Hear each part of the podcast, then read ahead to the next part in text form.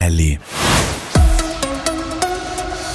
Ben ritrovati dalla redazione di Radio Ticino. Sono oltre 28.000 i rifugiati arrivati in Armenia dal Nagorno-Karabakh, l'enclave separatista a maggioranza etnica armena che è stata sconfitta in un'offensiva lampo dall'Azerbaijan la scorsa settimana.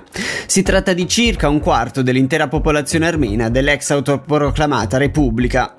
Andiamo in Crimea dove sono riprese le esportazioni irregolari di propano e butano attraverso il porto di Kerch dopo una pausa di 8 anni. Le esportazioni russe di GPL erano state sospese nel 2015 a seguito delle sanzioni internazionali. La ripresa delle esportazioni evidenzia la capacità della Russia di gestire le sanzioni e di continuare le sue esportazioni di energia via mare.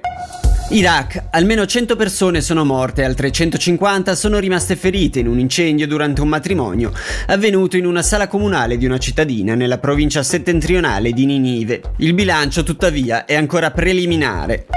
Lo sciopero degli sceneggiatori in America finisce oggi.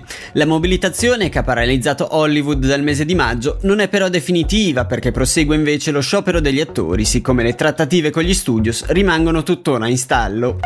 L'istituto Dalle Molle di Studi sull'intelligenza artificiale ha compiuto ieri 35 anni di età. Fondato da Angelo Delle Molle nel 1988, l'istituto luganese ha saputo essere una eccellenza nel campo della ricerca teorica e pratica sull'intelligenza artificiale a livello mondiale.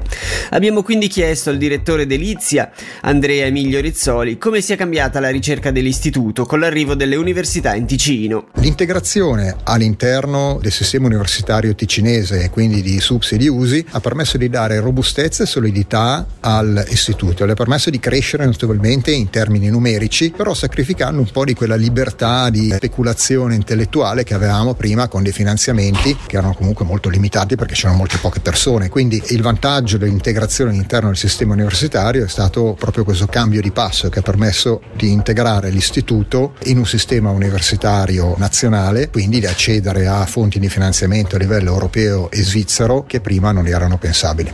Per quanto riguarda la meteo, oggi dovrebbe essere soleggiato malgrado qualche vellatura ad alta quota, temperature massime in pianura sui 25 gradi.